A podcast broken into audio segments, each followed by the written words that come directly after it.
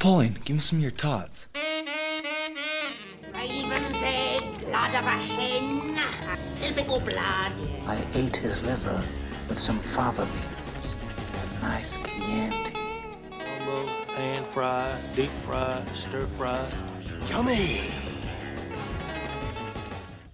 Hey guys, welcome to another episode of The Cooking Show. I am your host, Bob, and we are coming out of Pennsylvania's premier hunting season, antlered rifle, you know, deer season. I don't want to say like, oh, deer season's over because then you have somebody who's like, oh, you know, I'm going up to camp for muzzle loader next month or you know, like there's a lot of there's a lot of auxiliary hunting seasons that are not that don't necessarily overlap with rifled deer, but the point is, there are a lot of people that have a deer hanging from last week or have uh, large format cuts in the freezer from the week before. And, you know, it, I'm not going to say it's not a waste necessarily, but it can feel like you're not utilizing the harvest to its fullest potential if you kind of take that meat as just the back straps and a bunch of ground venison or jerky or whatever, you know, having the large format cuts, shoulder, leg, it's uh, ribs, etc. It can be a little difficult to uh,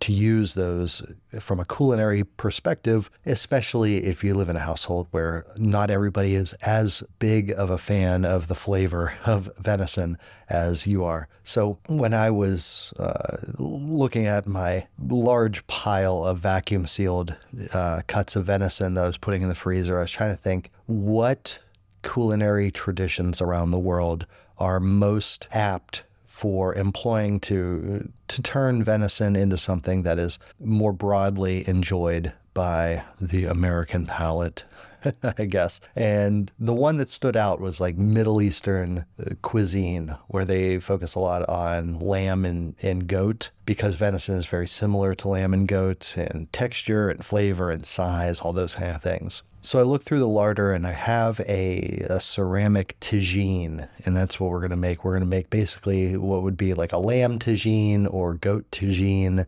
and I'm using uh, a venison leg or a half of a venison leg, more or less. We only need about two pounds.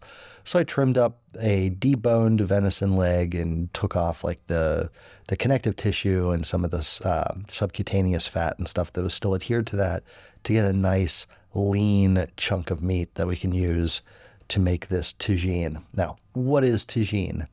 Oh, on one hand, it is the name of the dish itself lamb tagine, but on the other hand, it's the cooking vessel, which is a ceramic, kind of like a Dutch oven, I guess you would say. Uh, it has a deep base on it where you put all the food that's going to braise, and that has a conical lid that goes on it. And, you know, with ceramics, they have a, a slow uptake of thermal energy, but then a slow release. So it takes a while to heat up, but then it radiates that heat back in very evenly over a long period of time. And with your tagines, you can cook with them on a bed of charcoal, on a gas stove. If you use an electric stove, usually you'll use a either a ceramic or a cast iron diffuser to kind of slow down the heat absorption into the base and to release that over a period of time. Or you can do it in an oven. You can do it in a regular, uh, you know, American style uh, range oven or wall oven or you know sometimes they'll throw them into those uh, those deep well tandoori ovens. But the point is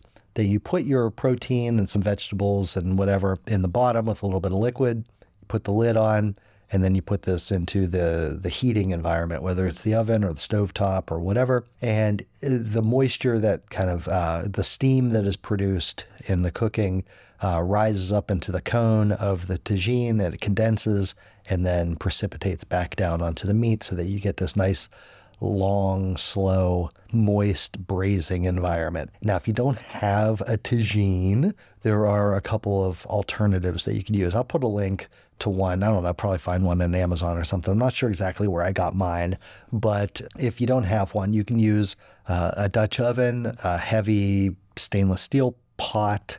Really, you could even use like a terracotta flower pot if it has a base and you can invert the top to create sort of a dome effect.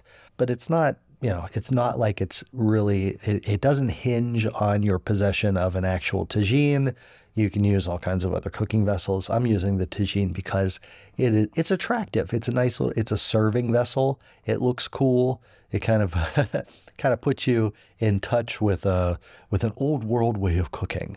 But we'll go through the recipe here. You can use you could use lamb, you can use use goat. Obviously, I used uh, venison. If you are using lamb or goat or even beef, you kind of want to like look for stew meat cut in roughly one inch cubes.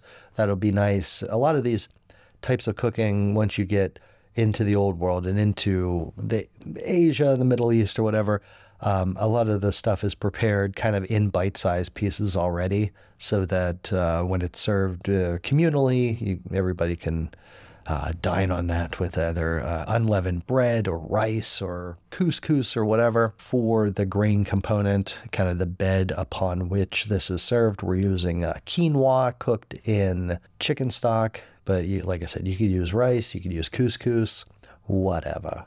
All right. So take a look at the show notes. You'll see the the plain text recipe for this, as well as a link to some sort of a tagine type of thing if you want to go shopping. I think I got that for my wife several years ago for whichever anniversary was the ceramics anniversary. So we've had that in the larder for a couple of years.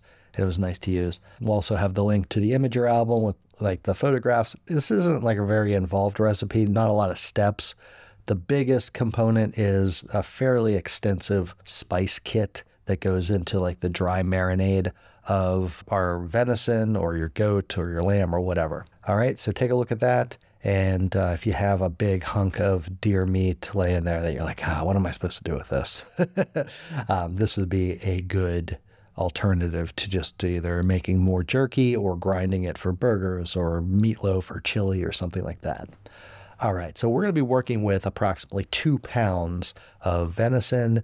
And like I said, I cleaned that up, cut off like the membrane, sliced it in the strips, and then cut it into, like I said, roughly one inch cubes. Very clean, very dense, just pure muscle, and also a well worked muscle. So it has a lot of that gamey venison flavor that we will mitigate with this uh, with this spice kit. You get that into a big mixing bowl, add about three tablespoons of olive oil, and toss the meat with that so that it is completely coated with the oil. And then we have our spice kit, which we can gather. Uh, you can put it directly into the meat, or you can gather it on a plate, mix it all together, and then put it in there. But this will um, consist of two tablespoons of paprika, a teaspoon of ground cinnamon. This cinnamon flavor is really going to kind of settle into the background. It's not a very cinnamon forward dish, which seems weird. I mean, putting a, a, a teaspoon of ground cinnamon in there, you'd think, wow, this is going to taste like gingerbread cookies or something like that. It won't. So one teaspoon of ground cinnamon, a teaspoon of kosher salt, three tables of a tea. I'm sorry, three three quarters of a teaspoon of garlic powder, three quarters of a teaspoon of coriander ground, a half teaspoon of cumin, also ground, a half teaspoon of cardamom, also ground, half, half teaspoon of ground ginger, a quarter teaspoon of turmeric, a quarter teaspoon of cayenne pepper, a quarter teaspoon of ground cloves, uh, a pinch of saffron threads. And if you don't want to spend a lot of money on saffron, uh, see if you can find dry rosebud flowers. Um, that's what I had. I thought I have, I mean, I know I have saffron somewhere. I just couldn't find it. But I have this big jar of dried rose petals. So I threw that in there and it was very nice. It, it smells beautiful and nice color and very whimsical. A couple of small to medium onions. If they're medium, cut them into like one inch cubes. If they're small enough, you can leave those whole. We'll use five carrots, just cut into thirds so that they can fit where they need to go three cloves of fresh garlic, a tablespoon of freshly grated ginger, one uh, the zest of one lemon. You can use uh, one can of chicken stock, you know, 12 ounces, 14 ounces of chicken stock, something like that. A tablespoon of dr- tomato paste. And if you're using tomato paste, that's fine. If not, I mean, we use dehydrate our garden tomatoes to make like a tomato powder. I used a tablespoon of that as opposed to the paste. A tablespoon of honey, and then you can use a tablespoon of either cornstarch or arrowroot powder, which is what I used, whatever. So mix together all the dry spices. This would be the paprika, cinnamon, salt, garlic, coriander, cumin, cardamom, ginger, turmeric, pepper, uh, cloves, and saffron or rose petals. Mix that all together. That is your spice kit dump that into the venison, lamb, goat, whatever you have there, and toss it until it's completely coated. This will give it the appearance of, hmm, it'll be red. It'll be very much like barbecue potato chips, and it'll it'll it'll actually smell somewhat like that. It'll have a little bit of a, a sweeter smell because of the cardamom, the clove, the cinnamon, stuff like that. But with the with the um, with the cumin and the the paprika and stuff, it'll have a nice savory undertone to it. Um, but toss that all together, and then either either let that marinate for like eight hours or overnight, or if you want to cut a little bit of time off of that, you can vacuum seal that and cut that marination time down to like two hours. But I vac, vac sealed it, threw it in the fridge, two hours. The vacuum, like the, the negative pressure there, will draw a lot of that seasoning into the venison and get it uh, flavored throughout. But yeah, if otherwise, you want to marinate that overnight. Then what we want to do is we want to brown our meat first before it goes into the tagine for the braising. I just used a cast iron pan with a copious amount of olive oil. You want a lot of olive oil. The olive oil, on one hand, it is a cooking medium, but also it's sort of the fat that will be infused with all these flavors and it will keep everything moist and simmering away in the bottom of that tagine. So we're going to th- dump everything into a, a, large, flat, heavy bottomed pan and brown it on all sides, maybe about five minutes on high heat to get a little bit of a crust. And then we can kill the heat on that. In our tagine, if you're using one, or Dutch oven, or heavy bottom pan, or whatever, add a little bit of olive oil to the bottom of that and then put your carrots down in a bed on the bottom. We're going to rest all the meat on top of the bed of carrots. Now, you can put your onions in here also. What I did, I had like three small to small medium onions that I wrapped in aluminum foil with a little bit of olive oil, salt, and pepper, and put those in the oven with the tagine so it could cook in parallel with that because I wanted the sweetness of the onions, like kind of like that fresh sweet, moist, like oniony flavor on the side, as opposed to kind of just broken down into the sauce and distributed through the rest of the tagine. So in my tagine, I just have olive oil. Um, a little bit of chicken stock, not like that whole 14 ounce can of chicken stock, the carrots and the meat, and then I put that into a 350 degree oven for an hour and then cut the the heat down to 300 degrees for two additional hours after that. Three hours on this moderate heat, this moist environment, will be enough to really tenderize that ven- those venison cubes and make them very palatable and a nice mouth feel.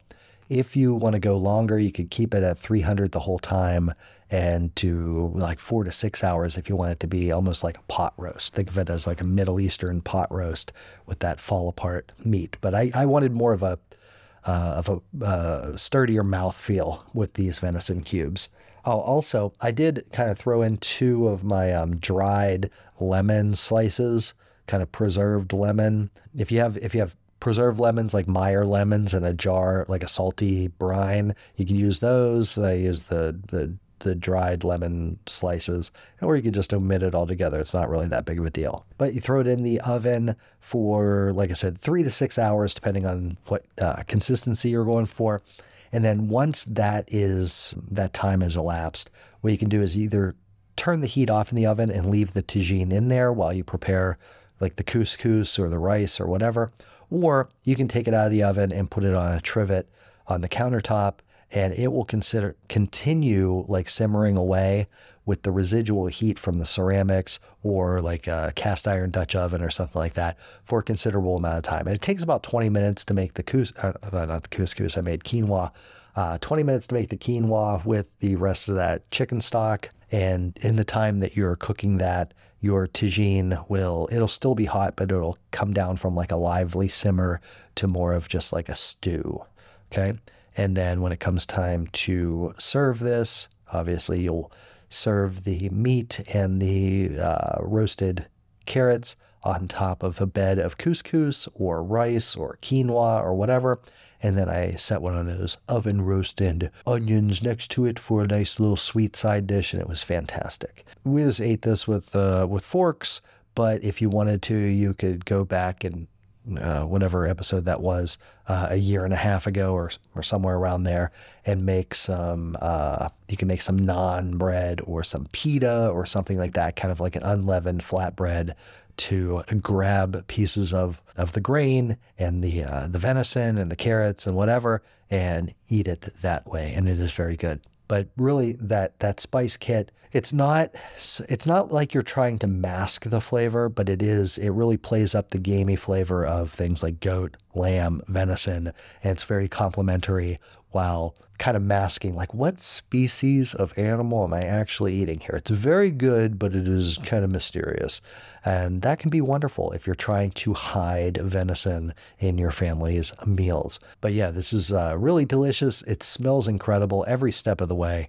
Uh, all these spices, you know, the cumin, the paprika, and everything uh, smells great. It has it has a deceptive freshness to it. You know, putting whenever you put stack all that meat in the tagine, I did the grated ginger right on top there so that as this would cook and as that steam condenses and kind of rains back down onto the meat, it would go through that grated ginger and kind of get that fresh, spicy ginger flavor kind of throughout everything. And that was really nice. And then whenever you take the top off there, um, you can serve right out of the tagine, um, but you'll have a lot of really flavorful broth at the bottom that you want to get up onto the top there somehow. So either with a spoon, kind of spoon that broth over the meat to kind of hydrate everything, make it glisten a little bit, or you can plate it out or into like a serving vessel, like a bowl or something like that, and get those, get the carrots up on top, get the the broth kind of simmered through everything, and it'll be really nice that way. Okay. So this, you know, if you if you buy yourself a tagine, if whatever that anniversary is is coming up and you're like, what am I supposed to buy? You know, I gotta get something ceramic. Consider a tagine. It's fun. It's fun and you feel worldly and you feel like a, it's it's like a little cultural experiment to cook with something outside of your comfort zone. And a tagine is perfect for that. And they're cool. They have a really nice painted pattern on them. You can get them all beautiful colors and shapes and everything like that. It is really wonderful and you should give that a shot. And if you don't want to do that, try the terracotta flower pot method because that is uh, remarkably effective in achieving the same thing. All right. So give it a shot. Venison tagine this week on the cookingshow.fm. Talk to you guys later.